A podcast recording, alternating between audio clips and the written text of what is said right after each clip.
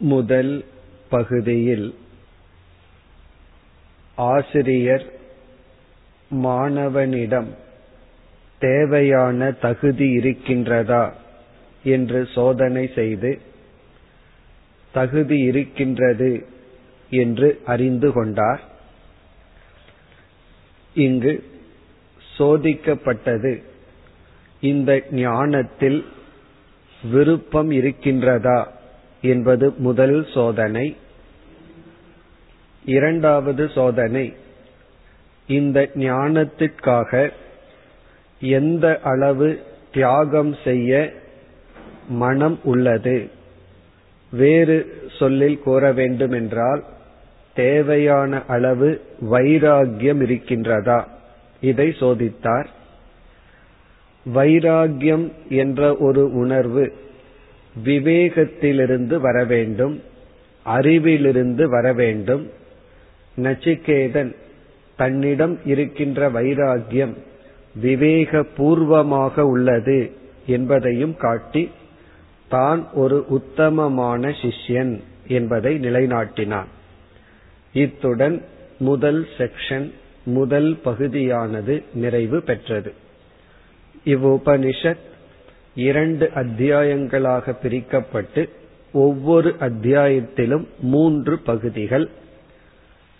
அதில் முதல் பகுதியை நாம் நிறைவு செய்துள்ளோம். இப்பொழுது இரண்டாவது செக்ஷன் இரண்டாவது பகுதிக்கு வருகின்றோம். இங்கு இனி யம தர்மராஜா உபதேசத்தை ஆரம்பிக்க வேண்டும். ஆத்ம ஞானத்தை உபதேசிக்க ஆரம்பிக்க வேண்டும். அதுதான் மூன்றாவது வரமாக நச்சிகேதனால் கேட்கப்பட்டது. ஆனால் இந்த பகுதியில் பதிமூன்றாவது மந்திரம் வரை யமதர்மராஜா ஆத்ம ஞானத்தை உபதேசிக்கப் போவதில்லை. அதற்கு முன் வேறு சில கருத்துக்களை ஆரம்பிக்கின்றார். இதுவும் வேதாந்தத்தினுடைய ஒரு அங்கமாக இருக்கின்ற விஷயம்தான். பிறகு மீண்டும் நச்சிகேதன் கேள்வியை கேட்க உபதேசமானது துவங்கும். ஆகவே இந்த உபனிஷத்தில் இந்த இரண்டாவது பகுதியின் இடையில்தான் ஆத்ம உபதேசம் ஆரம்பமாகின்றது. அதுவரை ஆத்ம ஞானத்திற்கான படிகள் அல்லது முகவுரைகள் அல்லது அடிப்படை கருத்துக்கள். இனி இங்கு என்ன ஆரம்பிக்கின்றார் என்பதை நாம் பார்க்க வேண்டும். இந்த இரண்டாவது வள்ளியில் இரண்டாவது செக்ஷன் முதல் நான்கு மந்திரங்களில் இவர் நச்சுக்கேதனுடைய வைராகியத்தை விவேகத்தை புகழ்ந்து மனித வாழ்க்கையினுடைய லட்சியத்தை அறிமுகப்படுத்துகின்றார். மனித வாழ்க்கையினுடைய லட்சியம் புருஷார்த்தம் என்று வேதாந்த சாஸ்திரத்தில் பேசப்படும். புருஷார்த்தம் என்றால் நம்முடைய இலக்கு நம்முடைய லட்சியம். நம்முடைய சாத்தியம். ஒரு மனிதனிடம் உன்னுடைய லட்சியம் என்ன என்று கேட்டால் எவ்வளவோ லட்சியங்களை கூறுவான். அதே மனிதன் காலத்திற்கு ஏற்ப லட்சியங்களை மாறிக்கொண்டே கூறுவான். இப்பொழுது எனக்கு இது லட்சியம் பிறகு இது என்னால் அடையப்பட வேண்டியது என்று கூறிக்கொண்டே வருவான். நாம் எதையெல்லாம் லட்சியம் அடைய வேண்டும் என்று கூறுகின்றோமோ அந்த அனைத்தையும் சாஸ்திரம் பிரித்து இதுதான் லட்சியம் என்று பிரித்து காட்டுகின்றது. அப்படி நம்முடைய லட்சியத்தை பிரித்து நமக்கு காட்டுவதுதான் புருஷார்த்தம் என்று அழைக்கப்படுகிறது. நம்முடைய லட்சியத்தை யாரும் நமக்கு சொல்ல வேண்டிய அவசியம் இல்லை அது நமக்கே தெரிகிறது. அதை சாஸ்திரம் நீ இதெல்லாம் லட்சியம் என்று சொல்வதை இவ்விதமாக பிரிக்கலாம் என்று நம்முடைய இலக்கை பிரித்து காட்டுவதுதான் சாஸ்திரத்தினுடைய செயல்.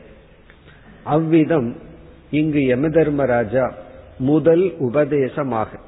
இப்ப இந்த இரண்டாவது பகுதியில் முதலிலேயே உபதேசம் ஆரம்பமாகி விடுகிறது அவர் முதல் உபதேசமாக நம்முடைய லட்சியத்தை நமக்கு பிரித்து காட்டுகின்றார்.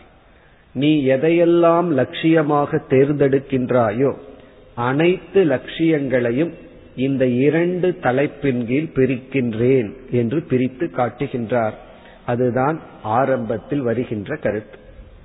இப்ப நம்முடைய லட்சியங்கள் எது எதுவாக இருப்பினும் அனைத்தும் இங்கு இரண்டு தலைப்பின் கீழ் பிரிக்கப்படுகின்றது.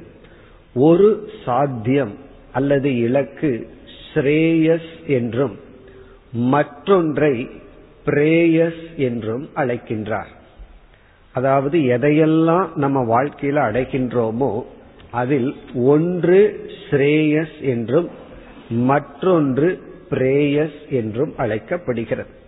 இந்த இரண்டைத்தான் நாம் லட்சியமாக எடுத்து வாழ்ந்து கொண்டு இருக்கின்றோம் இப்ப ஸ்ரேயஸ் பிரேயஸ். ஸ்ரேயஸ் என்ற சொல்லிற்கு நாம் நன்மை என்று மொழிபெயர்க்கலாம்.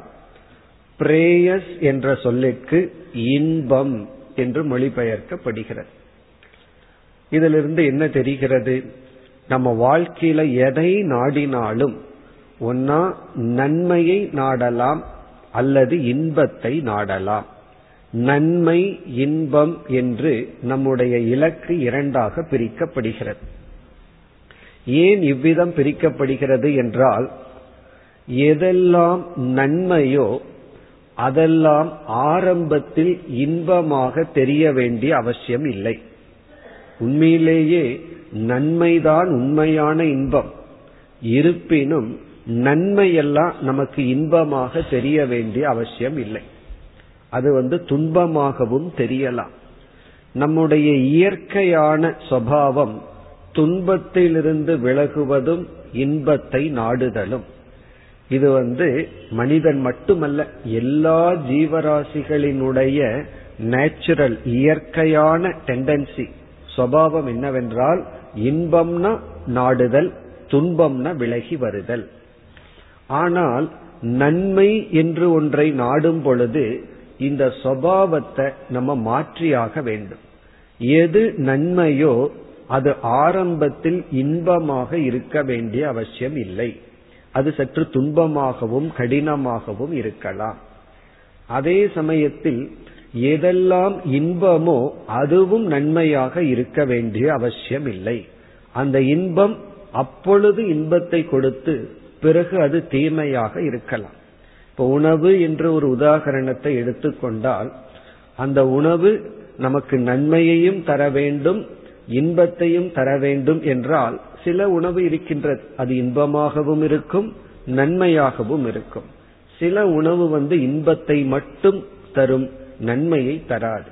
இவ்விதம் நன்மை இன்பம் என்று பிரிப்பதற்கு காரணம் நன்மை எல்லாம் ஆரம்பத்தில் இன்பமாக இருக்க வேண்டிய அவசியம் இல்லை. இறுதியில் அது பேரின்பமாக மாறும் அது வேறு. அதே சமயத்தில் இன்பமெல்லாம் நமக்கு நன்மையை தர வேண்டும் என்ற அவசியம் இல்லை. அதனால்தான் நன்மை இன்பம் ஸ்ரேயஸ் பிரேயஸ் என்று பிரிக்கப்படுகிறது. பிறகு இங்கு ஆசிரியர் என்ன கூறுகின்றார்? ஒரு மனிதன் ஸ்ரேயஸ் பிரேயஸ் என்ற இரண்டு இலக்குகளை அடைவதற்கு வாய்ப்பு ஒரு மனிதனுக்கு கொடுக்கப்பட்டுள்ளது. நன்மையை நாம் தேர்ந்தெடுத்து அடையலாம் இன்பத்தை நாம் தேர்ந்தெடுத்து அடையலாம் இந்த சாய்ஸ் இந்த வாய்ப்பானது மனிதனுக்கு கொடுக்கப்பட்டுள்ளது. பிறகு அடுத்தது என்ன சொல்கின்றார்? இந்த இரண்டும் நம்மை நோக்கி வருகின்றது. நம்முடைய ஒவ்வொரு ஸ்டெப் ஒவ்வொரு அடியில் இந்த இரண்டும் நம் முன் இருக்கின்றதா? பிறகு நம்முடைய சாய்ஸ் வந்து ஒன்றை விடுத்து இனி ஒன்றை தேர்ந்தெடுப்பது. இதுல வந்து நமக்கு ஒன்று தோன்றலாம். ஏன் இரண்டையும் தேர்ந்தெடுக்கலாம் அல்லவா? ஏன் ஒன்றை விடுத்து ஒன்றை தேர்ந்தெடுக்க வேண்டும் என்றால் நேற்றே நம்ம பார்த்தோம். ஒரு இன்பத்தை தியாகம் செய்வதுதான் மேலான இன்பத்தை அடைவதற்கான காரணம். இப்ப விரதம் இருந்தா என்ன இன்பம் வருகிறதோ அந்த இன்பத்தை அடைய வேண்டும் என்றால் அதற்கு குவாலிபிகேஷன் தகுதியே என்ன? உணவை உட்கொள்ளுதல் என்ற இன்பத்தை தியாகம் செய்தல்.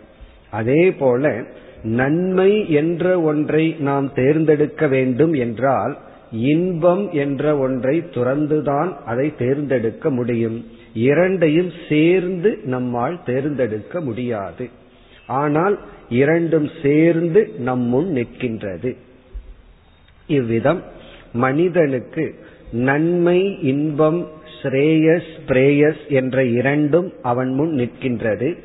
இரண்டில் ஒன்றைத்தான் இவன் தேர்ந்தெடுக்க முடியும் என்று சாத்தியத்தை ஸ்ரேயஸ் பிரேயஸ் என்று அறிமுகப்படுத்துகின்றார்.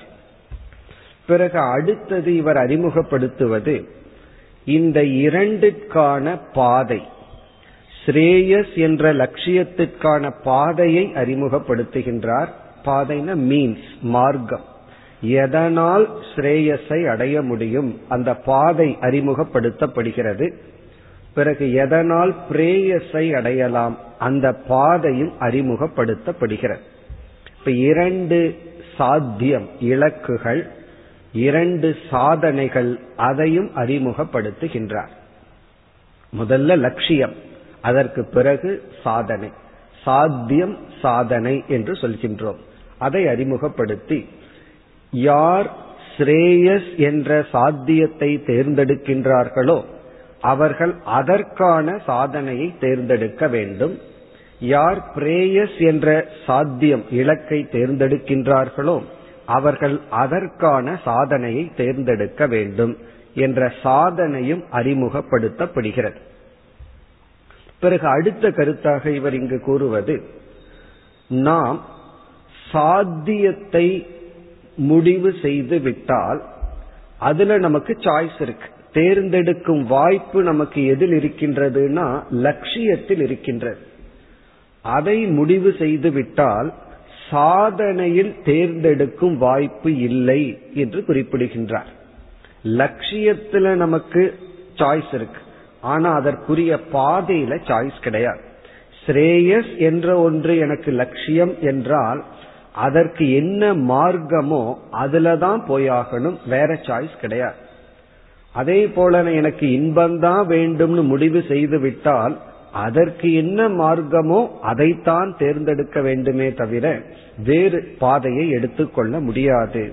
இப்ப நம்ம வாழ்க்கையில லட்சியத்துலதான் சாய்ஸ் இருக்கே தவிர லட்சியத்திற்கான பாதை சாதனையில நமக்கு சாய்ஸ் இல்லை. அதை எப்படி கூறுகின்றார்? ஒரு ஜீவனுக்கு அதாவது மனிதனுக்கு ஸ்ரேயஸ் பிரேயஸ் என்ற இரண்டு லட்சியங்கள் அவன் முன் இருக்கின்றது. அதை அவன் தேர்ந்தெடுக்க வாய்ப்பும் உண்டு. இவன் எதை தேர்ந்தெடுக்கின்றானோ அதற்குரிய சாதனையில் இந்த ஜீவன் பந்தப்பட்டு விடுகின்றான் கட்டுண்டு விடுகின்றான் அப்படின்னு சொல்ற அதாவது அந்த சாதனையில் நாம் பிணைக்கப்பட்டு விடுகின்றோம். அதுல நமக்கு சாய்ஸ் இல்லை. இரண்டுமே பந்தம் தான் ஸ்ரேயஸை தேர்ந்தெடுத்து விட்டால் அதற்குரிய சாதனையில் நாம் கட்டுண்டு விடுகின்றோம்.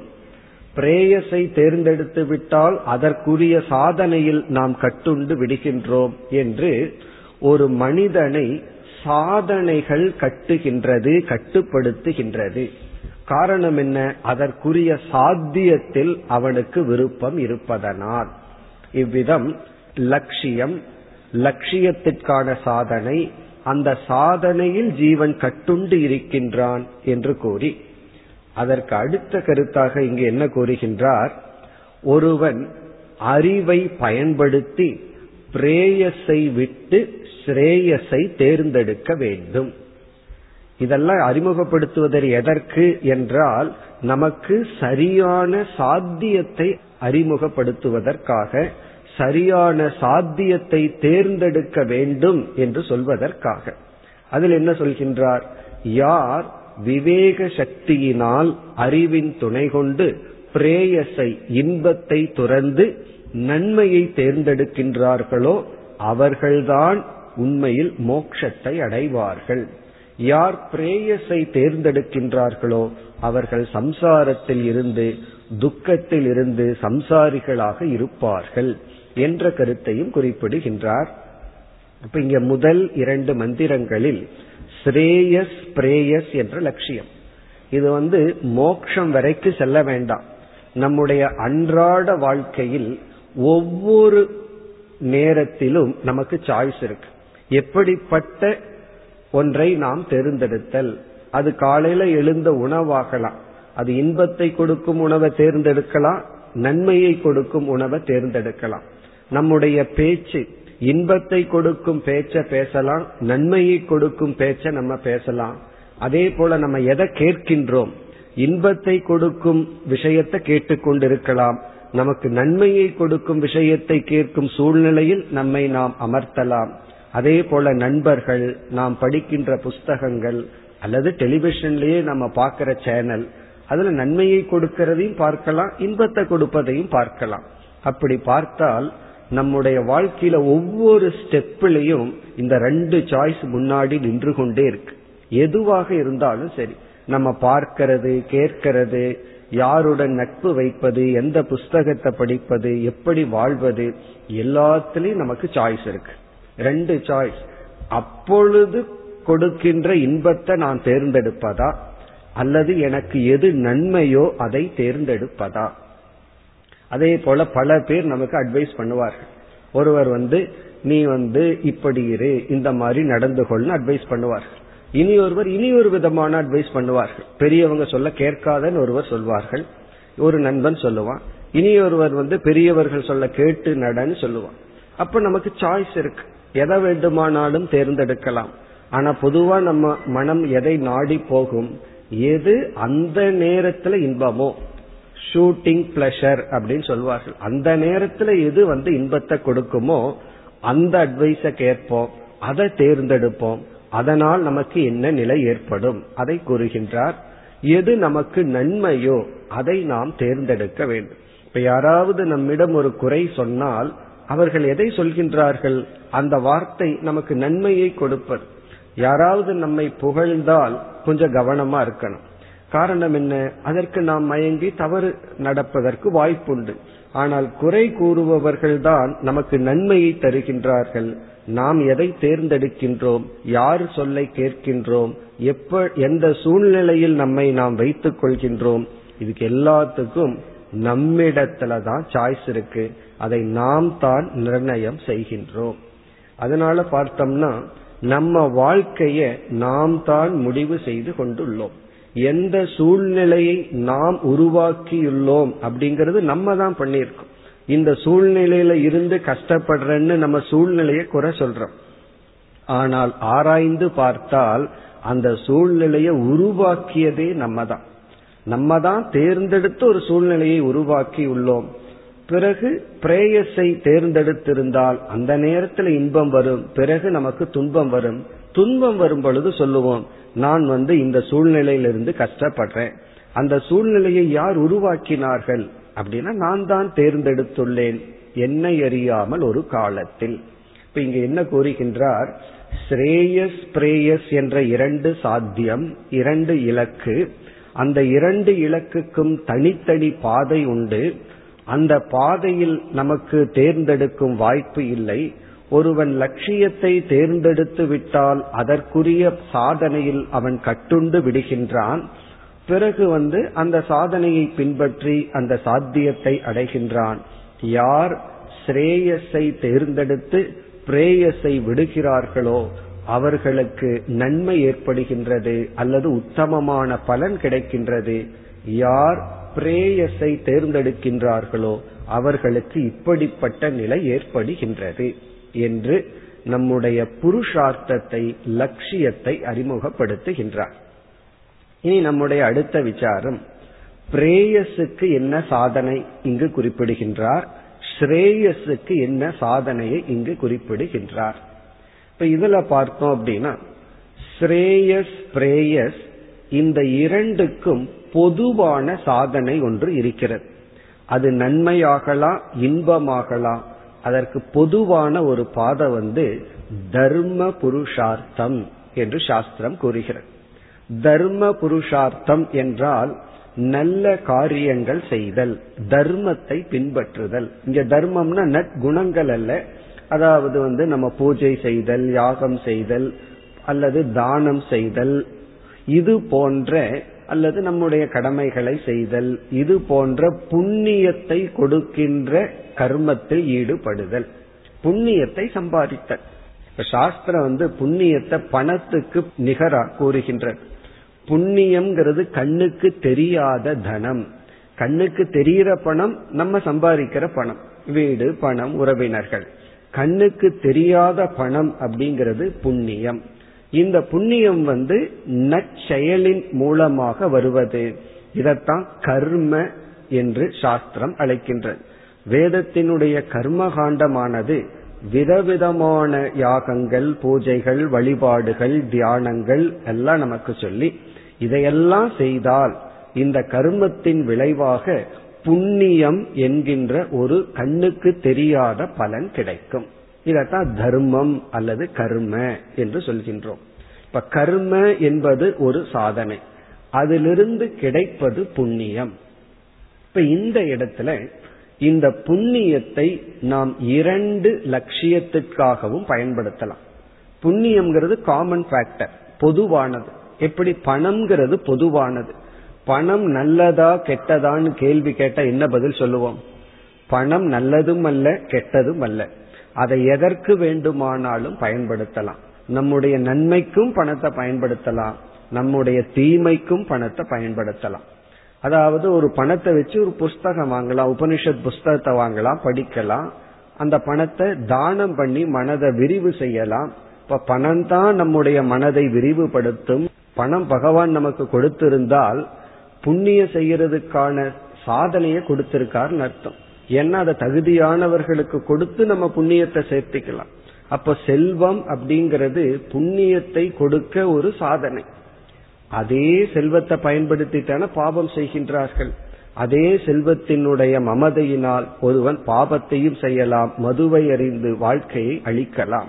பணம் அதிகமாக அதிகமாக அழிவுக்கும் அது காரணம். அது புண்ணியத்திற்கும் காரணம். அதே போல எப்படி பணத்தை வந்து நல்லது கெட்டதுன்னு சொல்ல முடியாதோ அதே போல வந்து சாஸ்திரத்துல புண்ணியத்தையும் நல்லதா கெட்டதான்னு சொல்ல முடியாது. புண்ணியம்ங்கிறது வந்து எல்லாத்துக்குமே புண்ணியம் வேணும் புண்ணியம் வேணும்னு சொல்றோம். அது வந்து காமன் ஸ்டேட்மெண்ட் பணம் வேணும்னு சொல்றது போல.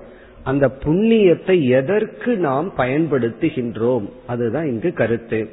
இங்கு வந்து சாஸ்திரம் என்ன கூறுகின்றது? அந்த புண்ணியத்தை ஸ்ரேயஸுக்கு பயன்படுத்தலாம் அல்லது பிரேயஸுக்கு பயன்படுத்தலாம். புண்ணியம்ங்கிற புருஷார்த்தத்தை எடுத்துட்டு எனக்கு புண்ணியம் வேண்டும் அந்த புண்ணியத்தை பயன்படுத்தி நான் இன்பத்தை அடைய வேண்டும். அந்த இன்பம் வந்து இகலோக இன்பம் பரலோக இன்பம் என்றெல்லாம் சொல்லி இன்பம்ங்கிற லட்சியத்திற்கு புண்ணியத்தை பயன்படுத்தலாம். அல்லது ஸ்ரேயஸ் நன்மைக்காக புண்ணியத்தை பயன்படுத்தலாம். இப்ப இறைவனை வழிபட்டு அந்த வழிபாடு என்ற கர்மத்தில் வருகின்ற புண்ணியத்தின் மூலமாக நம்ம இறைவனிடம் எதை யாசிக்கின்றோம்? மன தூய்மையை கேட்கிறோமா?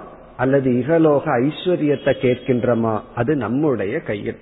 அப்ப சாதனை வந்து கர்ம என்ற ஒரு சாதனை புண்ணியம் என்கின்ற பலனை கொடுத்து அந்த புண்ணியத்தை நாம் சங்கல்பத்தின் மூலமா பயன்படுத்தணும். எனக்கு மன தூய்மை தான் வேண்டும்.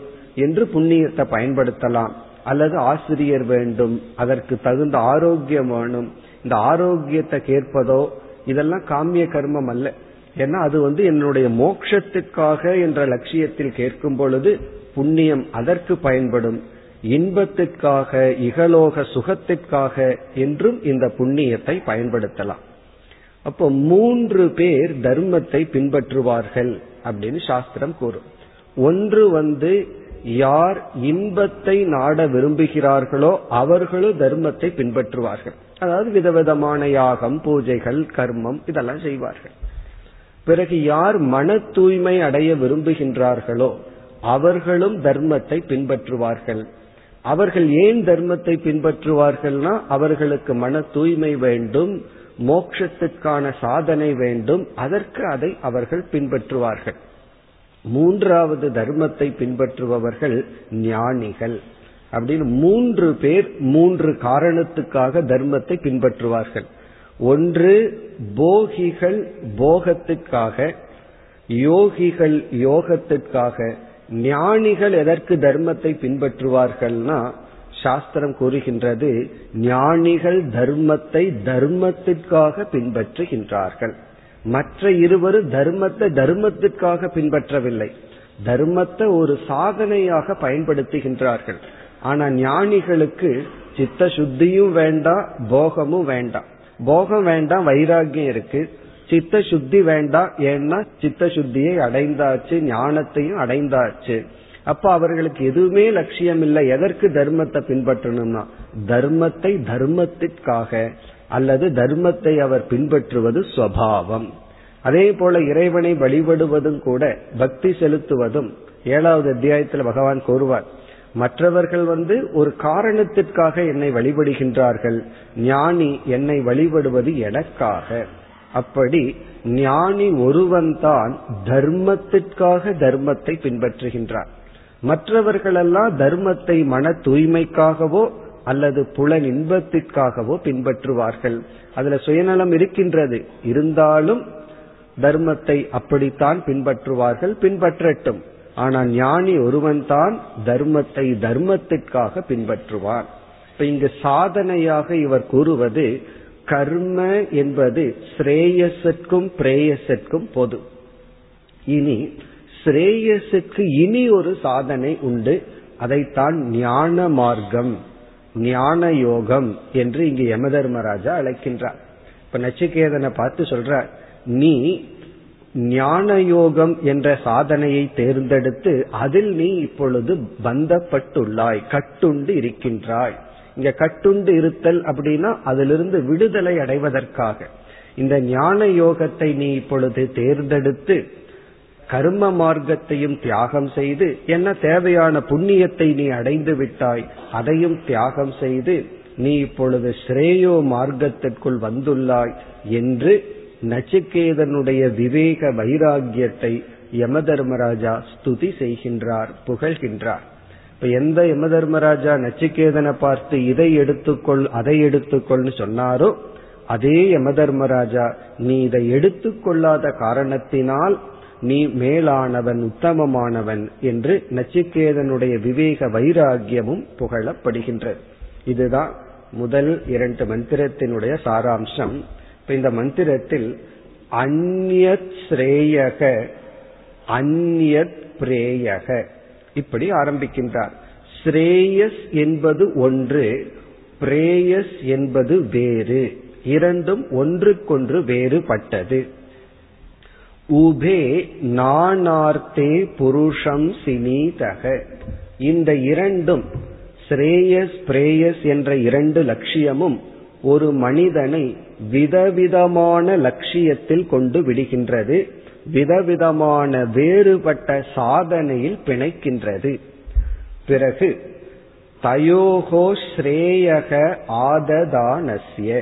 இந்த இரண்டில் ஸ்ரேயஸ் பிரேயஸ் என்ற இந்த இரண்டில் அதாவது நன்மை இன்பம் என்ற இந்த இரண்டில் யார் ஸ்ரேயஸை தேர்ந்தெடுக்கின்றார்களோ ஆததானசியன தேர்ந்தெடுத்தல் யார் தேர்ந்தெடுக்கின்றார்களோ சாது பவதி அவர்களுக்கு சாது ஏற்படுகின்றது.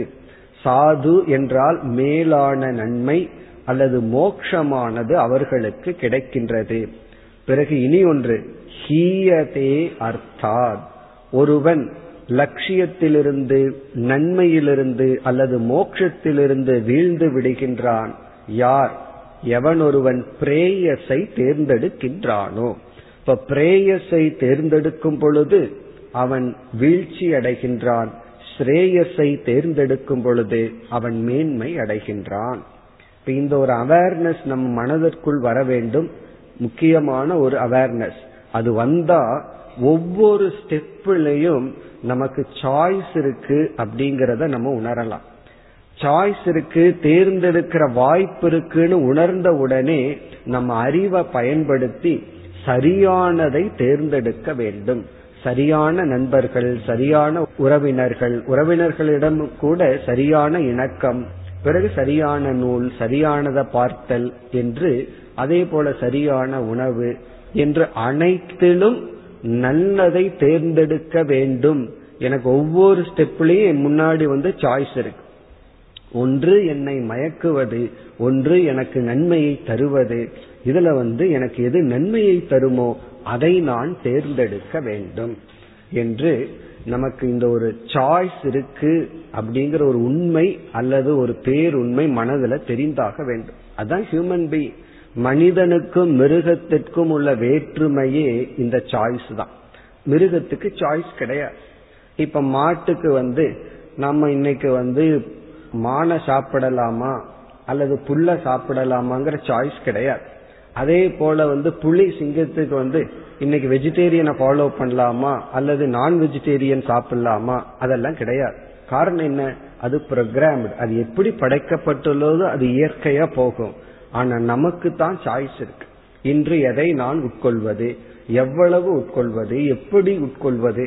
ஒவ்வொன்றிலையும் நமக்கு சாய்ஸ் இருக்கு. அப்ப இந்த சாய்ஸ் இருக்கிறது தான் மனிதனுக்கு கொடுத்த கிஃப்ட் மிருகத்துக்கு மனுஷனுக்கு என்ன வேற்றுமை இறைவன் கொடுத்துள்ளார் அப்படின்னா இந்த சாய்ஸ் தான் மனுஷனுக்கு கொடுத்த கிஃப்ட் அத கிஃப்ட்னு சொல்லலாம். எப்பொழுதுனா நல்லதை சூஸ் பண்ணியிருந்தோம்னா அல்லது சாபம் கர்ஸ்னு சொல்லலாம். எப்பொழுது?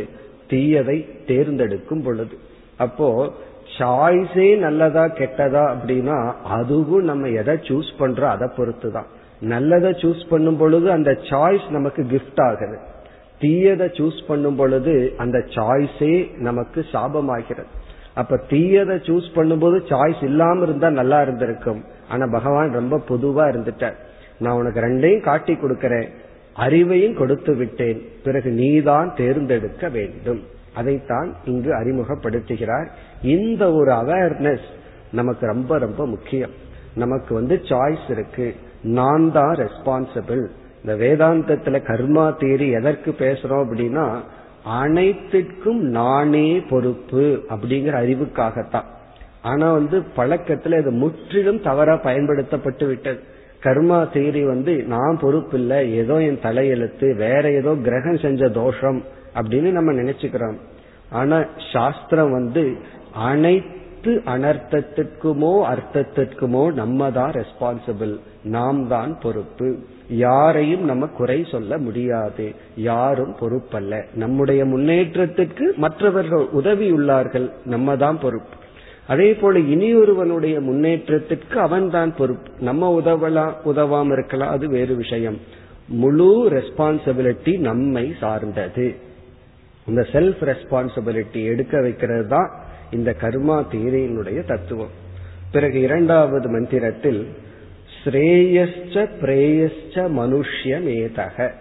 அதாவது ஒரு மனிதன் முன் ஸ்ரேயஸ் பிரேயஸ் இந்த இரண்டும் வந்து நிற்கின்றதாம். அப்படியே வந்து காத்துட்டு முன்னாடி நிற்கின்றதாம். பிறகு யார் வந்து என்ன செய்கின்றார்கள்? தௌ வி வினக்தி தீரக. உபனிஷத்துல பயன்படுத்துற சொல். நம்ம முண்டக்கோ உபனிஷத்துல எல்லாம் படிச்சிருக்கோம். தீரக. ஒரு தீரனானவன் இதை பிரிக்கின்றான்.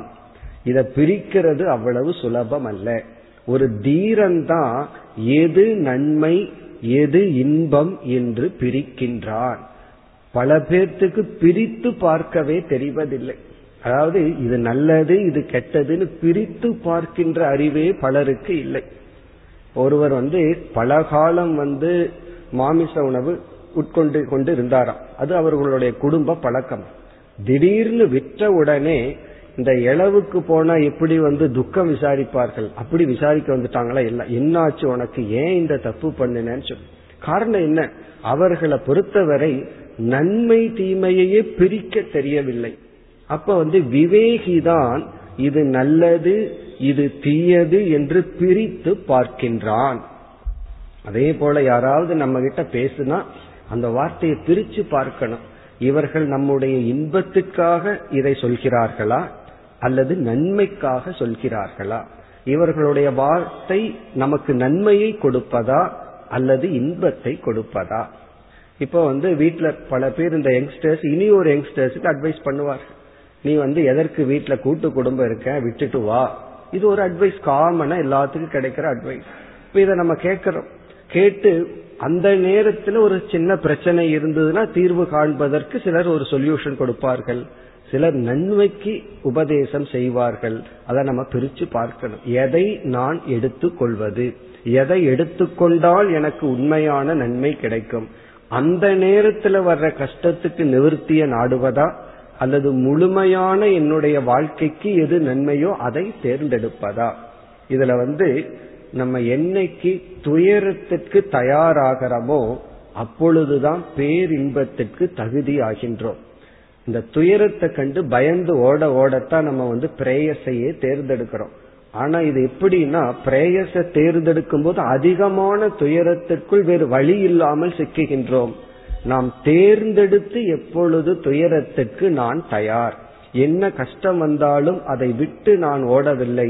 அதை நான் சந்திக்கின்றேன் அப்படிங்கிற சக்தி யாருக்கு வருகின்றதோ அவர்கள்தான் மோக்ஷத்துக்கு தகுதி. என்னைக்குமே துயரத்தை கண்டு ஓடக்கூடாது. இந்த பிரேயஸ் அப்படிங்கறது அப்ப கொடுக்கிற இன்பம். ஸ்ரேயஸ்ங்கிறது அப்பொழுது நமக்கு துன்பமாக தெரியும். இதை அறிவு பூர்வமாக யார் முதலில் பிரிக்கின்றார்களோ? அது யார்னா? தீரன்தான் பிரிப்பான். தீரன்தான் இதை பிரிப்பான். பிறகு ஸ்ரேயகி தீரக அபிப்ரேயசோ விரணீதே. ஒரு தீரன் பிரேயஸை தியாகம் செய்து ஸ்ரேயஸை தேர்ந்தெடுக்கின்றான். அவன் பிரிக்கிறது மட்டுமல்ல சில பேர் பிரித்து விடுவார்கள் தேர்ந்தெடுக்கிற சக்தி இருக்காது. முதல்ல அறிவு பூர்வமாக பிரிக்க வேண்டும். எது எனக்கு நல்லது அதை நான் தேர்ந்தெடுத்து பிரித்து பிறகு ஒன்றை தியாகம் செய்து இனி ஒன்றை நான் எடுக்க வேண்டும். பிறகு நமக்கு ஒரு சந்தேகம் வருகின்றது. ஏன் மக்கள் எல்லாம் பிரேயஸையே அதிகமாக தேர்ந்தெடுக்கின்றார்கள்? ஸ்ரேயஸை மிக குறைவானவர்கள் தேர்ந்தெடுக்கின்றார்களே. அதற்கு என்ன காரணம்? இறுதி பகுதியில் யம தர்மராஜா பதில் சொல்கின்றார் மந்தக யோக க்ஷேமாத் பிரேயோ விரணீதே. மந்த புத்தி உடையவன் யோக க்ஷேமத்துக்காக அந்த நேரத்தில் தனக்கு ஒரு பாதுகாப்பு கிடைக்கும் என்பதற்காக அவன் பிரேயஸை தேர்ந்தெடுக்கின்றான். யமதர்மராஜா சொல்ற அவ்வளவு சுலபமா யாருமே ஸ்ரேயஸை தேர்ந்தெடுப்பதில்லை. பிராயசக சாதாரணமா அதிகமான மக்கள் இன்பத்தை தான் தேர்ந்தெடுக்கின்றார்கள். அதற்கு காரணம் இரண்டை கூறுகின்றார். ஒரு காரணம் மந்தக மந்த புத்தி. இந்த மந்த புத்தி உடையவன். அப்படின்னா தேர்ந்தெடுக்கிற சக்தியிலேயே நமக்கு குறை இருக்குன்னு அர்த்தம். பிரிக்கவே தெரியவில்லை தேர்ந்தெடுக்க தெரிவதில்லை. அப்ப மந்த புத்தி உடையவனுக்கு விளங்கவில்லை. எது நன்மை எது இன்பம்னு விளங்கவில்லை. பல சமயத்துல நமக்கு நன்மைன்னு நினைச்சிட்டு தீமையை தேர்ந்தெடுத்திருப்போம். காரணம் என்ன? நமக்கு அது தெரியவில்லை. மந்த புத்தியின் காரணமாக. சரி புத்தி சில பேர்த்துக்கு கூர்மையா இருந்தாலும் அவர்கள் ஏன் பிரேயஸை தேர்ந்தெடுக்கின்றார்கள்? யோக கஷேமாத் யோக கஷேமாத் என்றால் அந்த நேரத்தில் தனக்கு பாதுகாப்பு வேண்டும் என்ற ஒரு பயத்தினால் அந்த நேரத்தில் கிடைக்கின்ற இன்பத்துக்காகவும் அந்த இன்பத்தை காப்பாற்றுவதற்காகவும் அவர்கள் மந்த புத்தி உடையவர்கள்தான் பிரேயஸை தேர்ந்தெடுக்கின்றார்கள். இவ்விதம் இந்த இரண்டு மந்திரம் இந்த உபனிஷத்திலேயே மிக முக்கியமான மந்திரம். நம்முடைய லட்சியத்தை காட்டிக் கொடுத்து அந்த லட்சியத்திற்கான சாதனையில் நாம் இணைக்கப்படுகின்றோம் என்று கூறி நம்முடைய ஒவ்வொரு ஸ்டெப் ஒவ்வொரு நேரத்திலும் ஒவ்வொரு ஆக்ஷன்லையும் நமக்கு சாய்ஸ் இருக்கு. நம்ம நல்லதை தேர்ந்தெடுக்கலாம் தீயதை அல்லது இன்பத்தை தேர்ந்தெடுக்கலாம். இங்க தீயது என்று சொல்லவில்லை இன்பம் என்று சொல்லப்படுகிறது. யாருமே சாய்ஸ் அப்படின்னு பார்த்தோம் அப்படின்னா நமக்கு வந்து நோய் வேணுமா ஆரோக்கியம் வேண்டுமா அப்படிங்கறதுல சாய்ஸ் கிடையாது. எல்லாத்துக்கும் ஆரோக்கியம் தான் வேணும். பிறகு சாய்ஸ்ங்கிறது எப்படி என்றால் ஒன்று இனி ஒன்று அதை போல இருப்பது. அதுலதான் நமக்கு சாய்ஸ் என்னைக்குமே ரெண்டு ஆப்போசிட்ல சாய்ஸ் கிடையாது. ஒன்று அந்த ஒன்று போல இனி ஒன்று இருக்கும். அதுல தான் நமக்கு சாய்ஸ் இங்க நம்முடைய சாய்ஸ் என்னன்னா இன்பமா அல்லது நன்மையா? அந்த நன்மையும் இறுதியில் இன்பத்தை கொடுக்கும். அது ஒரு ரகசியம். அது நமக்கு தெரிவதில்லை. நம் நன்மையை தேர்ந்தெடுக்க வேண்டும். தீரர்கள் தேர்ந்தெடுப்பார்கள். இவ்விதம் கூறி இதை எதற்கு அறிமுகப்படுத்தினார்? மூன்றாவது மந்திரத்துல கூறுகின்றார் நச்சிகேதா நீ ஸ்ரேயஸை தேர்ந்தெடுத்துள்ளாய். அதற்காகத்தான் இதை அறிமுகப்படுத்துகின்றார். இப்படி சாய்ஸ் இருக்கும் பொழுது உனக்கு ஒரு பெரிய சாய்ஸ் கிடைச்சது. நான் வந்து உனக்கு பிரேயஸை நான் உனக்கு கொடுத்தேன். ஆனால் அதை நீ நீக்கிவிட்டு ஸ்ரேயஸை நன்மையை தேர்ந்தெடுத்தாய் என்று நச்சிகேதனுடைய விவேக வைராகியத்தை யமதர்மராஜா புகழ்கின்றார். எந்த யம தர்மராஜா கம்பல் பண்ணாரோ நீ இதையெல்லாம் எங்கிட்ட கேட்காத. வேறு எந்த வரத்தை வேண்டுமானாலும் கேள்வி சொன்னாரோ அதே ஆசிரியர் சிஷ்யனுடைய வைராகியத்தை புகழ்கின்றார். விவேகத்தை புகழ்கின்றார். விவேகத்தை அவர் போற்றுகின்றார். என்ன சொல்கின்றார்? சத்துவம் பிரியான் பிரிய ரூபாம் ச காமான். நீ இன்பமானது. பிரியம்னா எது இன்பத்தை கொடுக்குமோ அந்த பொருள்களை என்ன செய்தாய்? அபித்தியாயன் நன்கு ஆலோசனை செய்து. அதுவும் முக்கியம். துறந்ததற்கு பிறகு ஐயோ நான் துறந்துட்டனேன்னு வருத்தப்படாம நன்கு ஆலோசனை செய்து. அந்த பொருள் எவ்வளவு இன்பத்தை கொடுக்கும் என்பதையும் ஆராய்ந்து அதனுடைய இறுதி விளைவு என்ன அதையும் நன்கு ஆராய்ந்து அத்தியஸ்ராக்ஷீகி நீ அதை துறந்து விட்டாய் விளக்கி விட்டாய். நீ வந்து நான் கொடுத்த அனைத்து பிரேய சாதனைகளையும் இன்பங்களையும் நீ துறந்து விட்டாய். பிறகு இனி ஒன்றையும் சொல்கின்றார். நைதாம் ஸ்ருங்காம் வித்த மயீம் அவாப்தக. அவர் வந்து வரம் கொடுக்கும் பொழுது இரண்டாவது வரத்துல அவர் இனி ஒன்று சொன்னார். நான் மகிழ்ச்சி அடைந்து உனக்கு இந்த நகையை கொடுக்கின்றேன் தங்க நகையை கொடுக்கின்றேன் சொன்னார். இப்ப இந்த இடத்துல ஆசிரியர் கூறுகின்றார் அந்த நகையையும் நீ பெற்றுக் கொள்ளவில்லை. அந்த தங்கத்தையும் நீ பெற்றுக் கொள்ளவில்லை என்று சொல்லி எஸ்யாம் மஜ்யந்தி பகவோ மனுஷ்யாகா. எந்த அந்த நகையில் இந்த உலக மனிதர்கள் மூழ்கி உள்ளார்களோ? அப்படின்னா கடோபனிஷத் காலத்திலிருந்தே இந்த தங்கம் அப்படிங்கிற ஒன்றுக்கு அடிமையாக இருப்பதுங்கிறது தெரிய வருகிறது.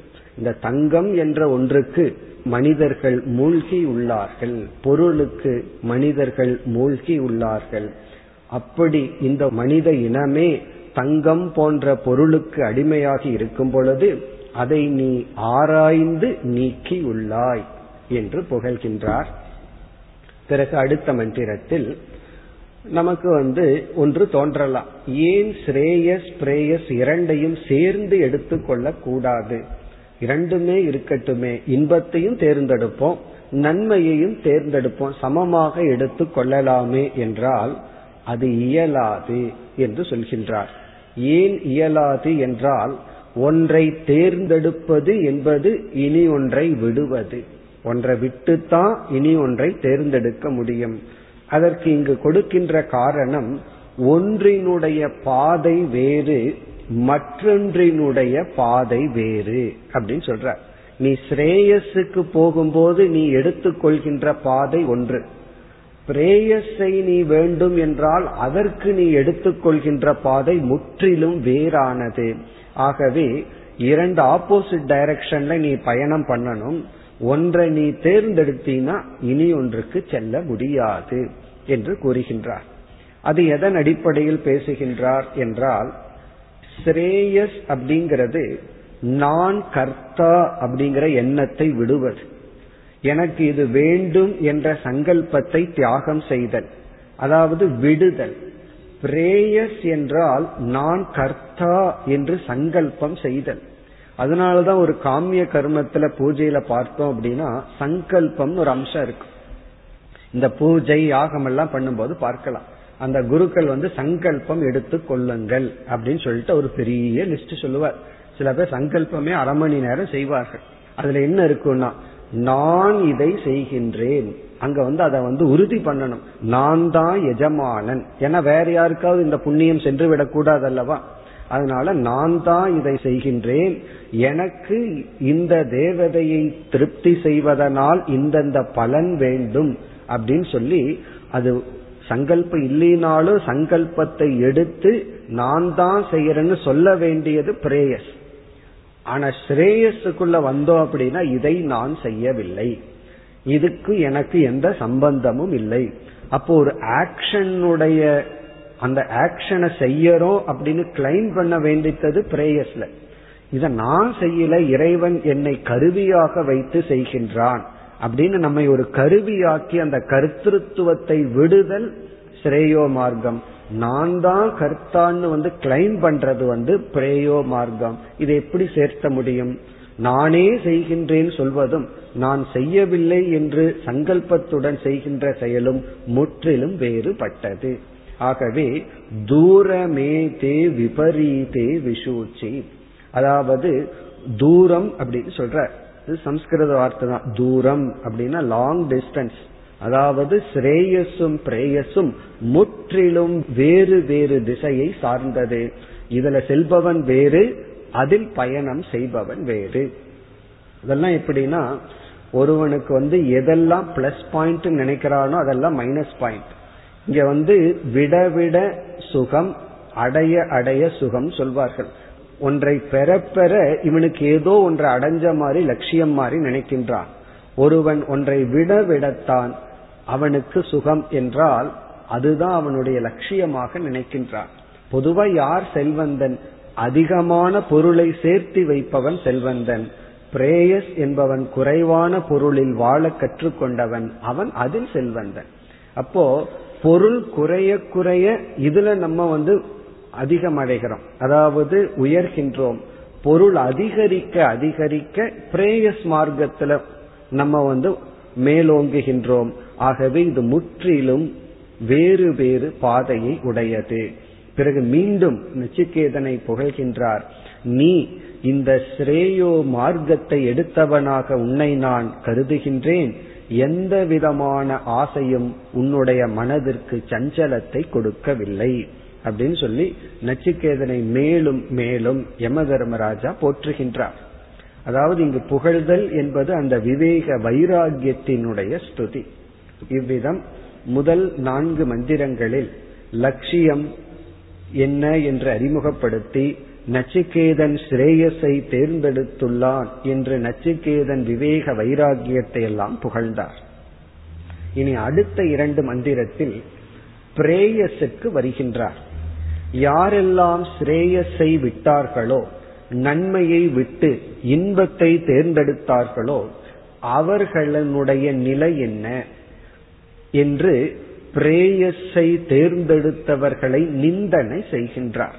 நிந்தனை என்றால் அவர்கள் எப்படி பரிதாபத்திற்குரியவர்கள் அவர்கள் எந்த நிலையில் இருக்கின்றார்கள் அப்படின்னு காட்டுறார். அதாவது நன்மையை புகழ்ந்தார். இன்பத்தினுடைய குறைபாட்டை இப்பொழுது எடுத்து காட்டுகின்றார்.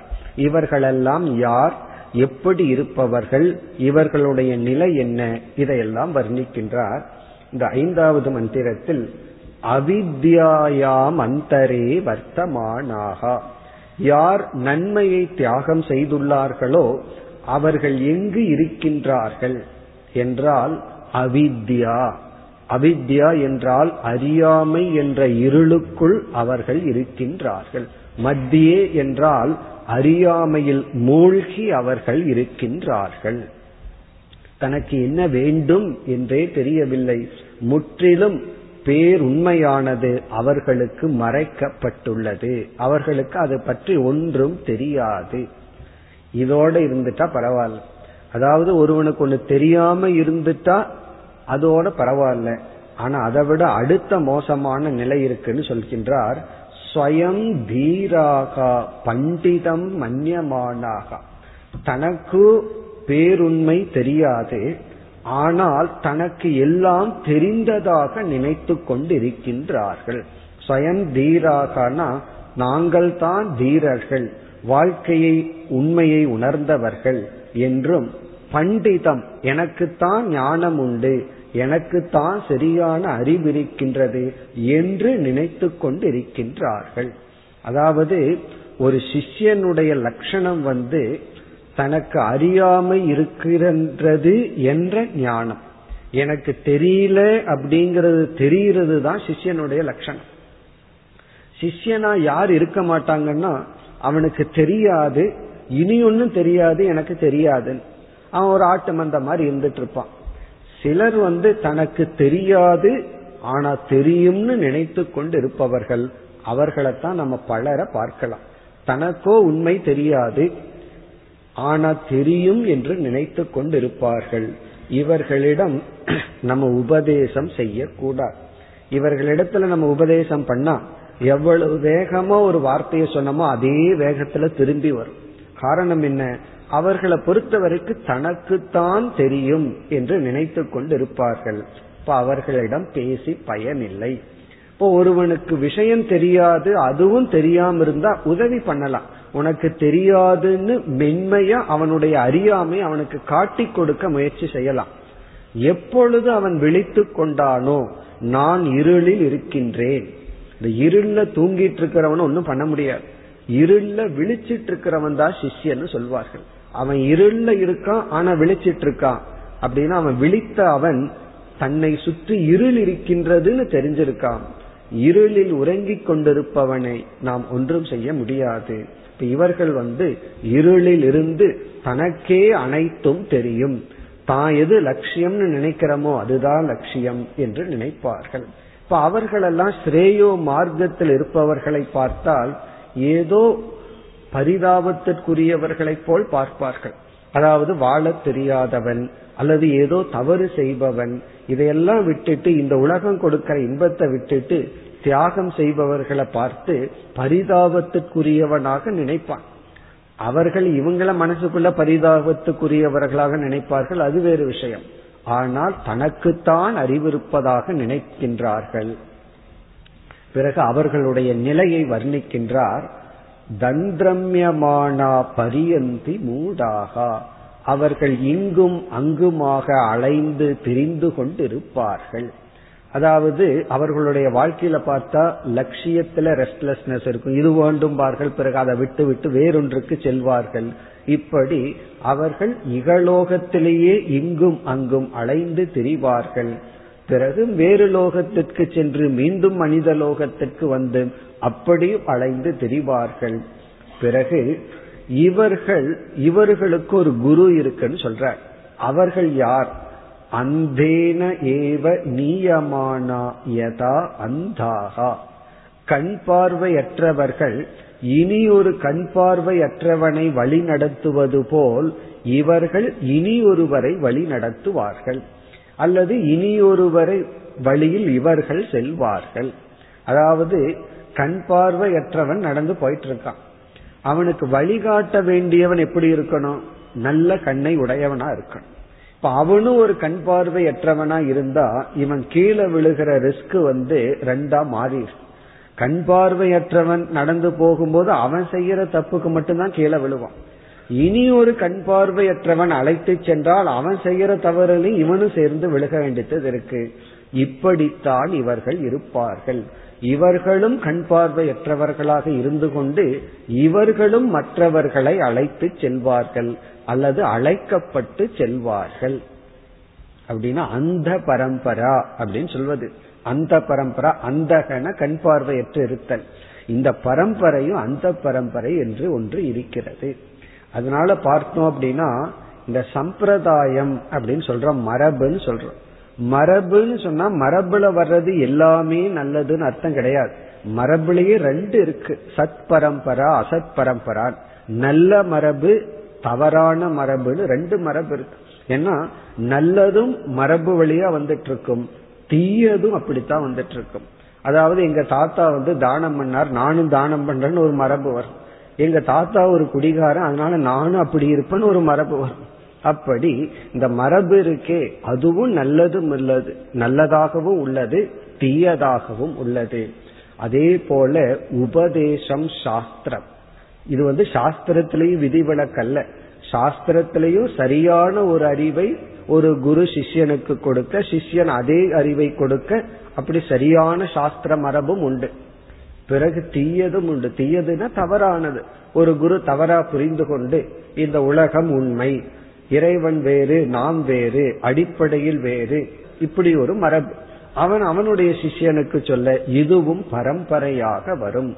அப்படி மரபு என்றாலே நல்லதுன்னு அர்த்தம் கிடையாது. ஓல்ட் இஸ் கோல்டு அப்படிங்கறதுல ஒரு எக்ஸப்ஷன் இருக்கு.